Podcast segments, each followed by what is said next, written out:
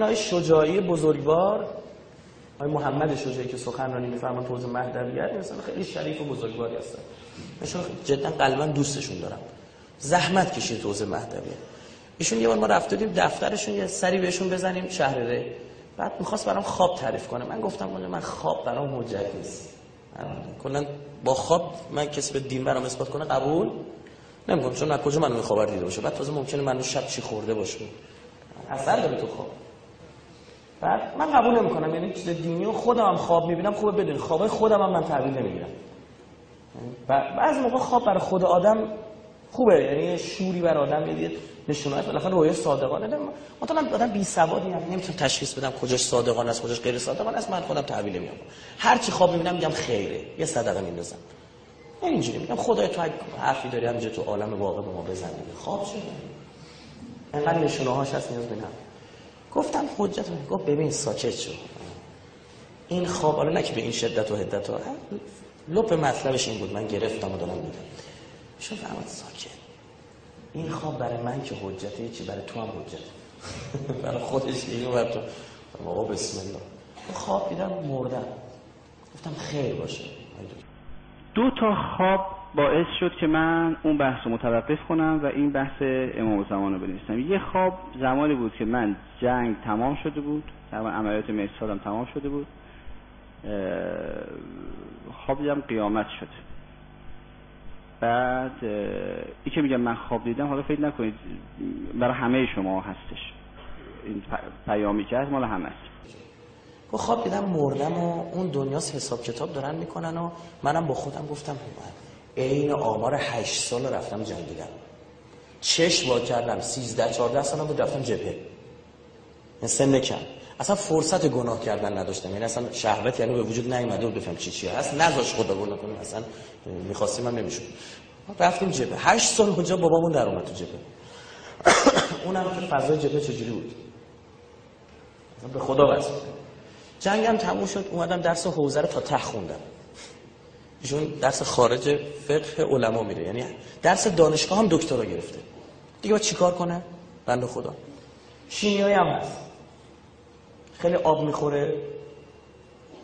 سخنرانی چه شیمیایی؟ خدا حفظش بعد میگم من دیدم داره حساب کتاب می‌کنم. ما که اوضاعمون خوبیه. سریع سرچ سریع کردم.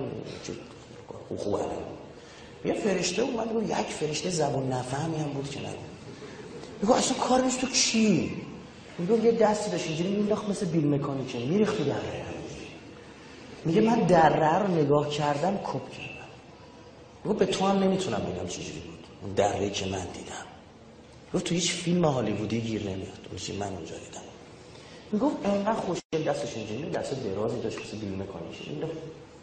همین فهمیده میگه بعد اومد سمت گفتم منو که نمی‌گیره؟ بغل دست اه بابا این لختی بغل ما مارم کشیدی بله گفتم اخری چی کار داری؟ گفت برو داره گفتم بابا من فلان گفت همینجا داشت می‌کشید؟ گشتم ببینم چی دارم. میگه گفتم بابا برای حسین که گریه کردم. نه تو خواب گفتم اشک از جاری شد. از این ورش افتادم. بود ردم کرد. لایی کشیدم. ردم کرد و بعد که تموم شد همه ریخت دره من یه دونه مونده بودم. اومد سراغم. گفتم بابا پدر بیاموز مگه من چه؟ گفت ساکت. من آدم مادم اینجا نمی‌شناسم. من این کاغذه رو میدم دستم معمورم و معذور. بر مبنای عمل, می‌کنم. تو این کاغذه برو ببین. اون بخشی که تو باید نمیافتادی تو این دره خالی خالی. میگه من نگاه کردم تمام اعمالم نوشته شده. تون تون یه کامپیوتر از جلو ذهنم رد می‌شد. زدم زدم آخرش دیدم یه صفحه سفیده. دیدم نوشته برای امام زمان خود چه کردی؟ برگشت گفتم من جنگ رفتم. گفت چه شد؟ گفت دردم نه. جواب بود بعد می‌رفتیم. گفتم گناه نکردی وظیفت بوده گناه نکنی. خدا من گناه نمی‌کنم. چشش بود نه گناه نمی‌کنه نباید گناه کنی. انقدر مهربونه عادت برای این شده که مثلا گناه می‌کنم توبه می‌کنیم فاز میگیردمون دیدی؟ مثلا چقدر آدم خوبی هم توبه کرد که گناه کرد از اول. مثلا طرف عشق می‌کنه من توبه کردم. انسان جایز الخطا نیست. انسان ممکن الخطاست. جایز نیست خطا کنه. ممکنه خطا کنه. حرف غلطی بین ما جا انداختن. یه گفتم رفتم درس حوزه خوندم. گفت وظیفه. علم آموزی وظیفه هر کسی است که دنبال چی بگرده؟ حق بگرده گفتم یعنی هیچ. هیچ. برای امام زمان خود چه کردی؟ اینت باید پر باشه تا از اینجا رد شی. و اگه نه ته اینجا. ایشون خواب میپره کل کاراشو تعطیل می‌کنه مؤسسه مهدوی می‌زنه. یادتون چی مؤسسه مهدوی. همین من و تو هم داریم عزیزم. باز من خودم رو با این برادر بزرگوارمون حساب می‌کنم می‌بینم نه این باز فرشته یه لایی کشی برای من نمی‌کشی من با جفت لغت پرتر می‌کنم. اصلا تو اون جمع اول من می‌گیره میندازه پایین. بله خدا سرچ کرده رو مال گناه دیده گیرش نمیاد. تو زمینش رو خوب خوب اوضاع آره چهار تا دستم در رفته باشم خدا مهربون. اینقدر مهمه. خوابیدم قیامت شده و حساب رسی هستش. حالا وقتی من میگم شما خودتون ببینید فکر کنید الان قیامت شده می‌خوان حساب رسی شما رو بکنم بعد اون موقع من با نگاهی که به خودم داشتم و با امیدی که به بزرگان داشتم به خدا داشتم و اهل بیت خود شما الان همتون تو این سوالا بکنم تای دلتون همتون همین جواب منو می‌دید. که اگه الان قیامت بشه ما خیلی شاید به خودمون امیدوار نباشیم. ولی به بقیه امید داریم که دستمون رو بگم بالاخره تای دل اگه ما بگیم شما کجایی هستید هوا میگیم چی؟ اشاره ما بهشتی هست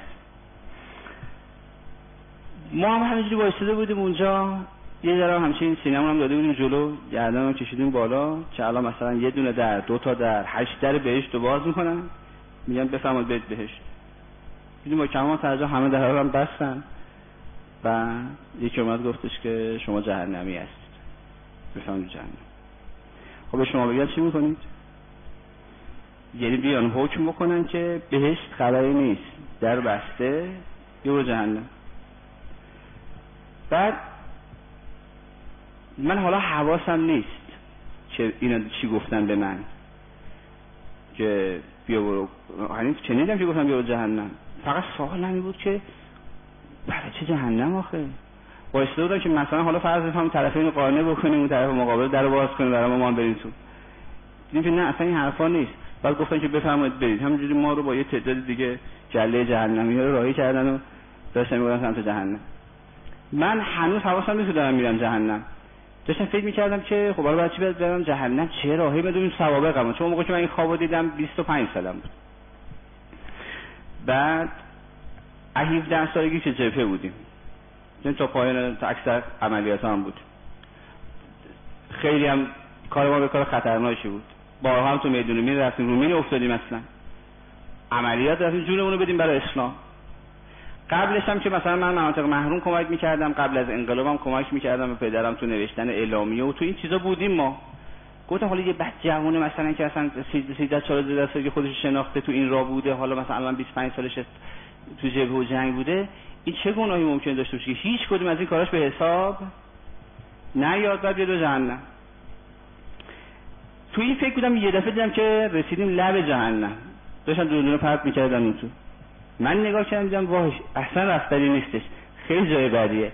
میانه بنده خدایی می‌خواستن دار بزنم بهش گفتن وصیت چیزی نداری گفت نه وصیت ندارم. خیلی راحت رفتم بالا و تنها انداختن. داشتن میکشیدن اشاره کرد من بیاید پایین. بردنش پایین. گفت داشتم خفه می‌شدم. یعنی واقعا نکرده که داشتن اعدامش می‌خوام بکنن. حالا ما هم تازه اونجا یادم افتاد که اینا بدونم تو این تو و این تو اصلا رفتنی نیست واقعا. یعنی حالا میگم به بعضی از میگم شما نرفتید ببینید. ما رفتیم دیدیم اونجا چه خبر هستش. خیلی خطرناکه. اصلا واقعا رفتنی نیستش. یعنی هیچ کس حوث رفتن به اونجا به سرش نزنه. اصلا جای رفتن نیستش. خیلی ترسناک بود. واقعا خدا نصیب نکنه. اصلا نگاهش هم کشنده است غم آوره وقتی یادش میفته اونجا چه جایی هست خیلی بده. من خیلی ترسیدم. مثل یه حیوانی که رم بکنه فرار کردم. شروع کردم فرار کردن دنبال ما که ما رو بگیره داشتم فکر می‌کردم که من چه پناهگاهی دارم. همین که زجه می‌زدم و گریه می‌کردم. به شدت. گفتم خدای من چه پناهگاهی دارم بهش پناه برم یاد سید شهد علیه السلام. وجود مقدس سید شهد علیه السلام. سفینت الحسین اسرع. بعد شروع کردن به حالت ذلت گریه کردن و زیاد آشورا خوندن. همون طرفی که تو جبهه میخوندیم. زانو هم زده بودم و ترا کل امت جاسیه. همه به زانو در میان اونجا. گریه می‌کردم و زیارت آشورا بخوندم. دیدم که اومدن زدم پشتم گفتن که بیا برو شما بیا برو. امام شفاعت رو کرده باور نمی‌کردم. گفتم بیا برو. بعد می‌خواستم برم دیدم یه نامه اوردن نامه عملی بود. مثلا مثل همین همین اندازه دو ورق. بازش کردم. سفید بود هیچی توش نوشته نبود. گفتم که گفت این نامه عملاتو بده نشون بدیم که چه گناهی کردی که باید بری جهنم. بازش کردن دیدم این گوشش نوشتن کوزی یه دونه گناه فقط کوتاهی درباره امام زمان. علیه حالا این بعد از جنگ بود. منم توسل کرده بودم به امام زمان علیه السلام که آقا مثلا حالا این بچه ها رفتن شهید شدن اینو ما چه بکنیم؟ حالا تکلیف چی میشه بعد از جنگ؟ این خواب حالا ما دیدیم. یعنی چی؟ کوتاهی؟ ما چیکار کردیم؟ من یه 13 14 ساله که خودم شناختم تو این را بودم. الان یعنی چی ما کوتاهی کردیم؟ با چند تا از اولیای خدا من صحبت کردم تو این رابطه. خودم خیلی فکر کردم. بنا به این نتیجه رسیدم چرا؟ میشه ماها جبهه هم بریم حزب هم باشیم زحمت هم بکشیم. اما ارتباطی با امام زمان نداشته باشیم پیوند کارمون نداشته باشه. یعنی محوریت او نباشه. نه. ممکنه اسلام ما محور قرار بدیم ما ولی وجود مقدس امام زمان نباشه. نمی‌دونم می‌تونید لطافت رو بفهمید یا نه؟ که می‌تونیم ما برای اسلام کار کنیم ولی پیوند محوریت ولایت نیست. امام زمان و شخص امام زمان نباشه. از اون بعد سعی کردم شیرم عوض کنم. یعنی توجه داشته باشم به خود حضرت. و اینجوری کار بکنم. تا همین دو سه سال پیش که یه شب باز خواب از رضا علیه السلام دیدم بهشون عرض کردم دو تا سوال از یعنی یه سوال ایشون کردم. گفتم آقا ما چه بکنیم که نفی خواطر بکنیم؟ و فکرامون همیشه صاف و پاک باشه. و خیال هم نتونه اذیت بکنه. ایشو فهمون دو تا کار بکنید. یکی که قرآن بخونید. تا می‌تونید. حتی اگه معنیش هم نمی‌دونید بخونید. قرآن خوندن خیلی خوبه. که واقعا هم مظلومه در بین ما. و یکی این که به مظلومیت امام زمانتون گریه بکنید. دوباره حال من خراب شد دوباره. گفتم اینم بازی یه چیز. یه پست بود تو سر من. این یعنی چی؟ یعنی الان من می‌دونم وقتی من دارم برای خیلی از شما شاید مفهوم نباشه. والله ما که کتاب ندیدن اینجوری هستش. من یعنی چی یه موقعی بشینم به مظلومیت امام زمان که ما میشیم به مظلومیت نمی‌دونم صدیقه کبرا گریه می‌کنیم به مظلومیت امیرالمومنین گریه می‌کنیم از مشتاق گریه می‌کنیم مظلومیت امام حسین و اصحابش گریه می‌کنیم اما فقط بشینیم عزاداری برای امام زمان بکنیم. گریه بکنیم که آقامون بابامون پدرمون اماممون مظلومه. این نمیاد. برای امام زمان برای امام حسین صدها شعر و روزه و مصیبت داریم. ولی وقتی برای امام زمان بخونیم معلوم نیست. یعنی چی مظلومه؟ تقریبا یکی دو سال ذهن من مشغول همین بود که من این رو بفهممش یعنی چی. بعد دیگه داستانش تو کتاب نوشته. در این کتاب اعترافات و خیانت های خودم هستش به امام زمان علیه السلام. که ما چقدر ظلم کردیم تا به حال یعنی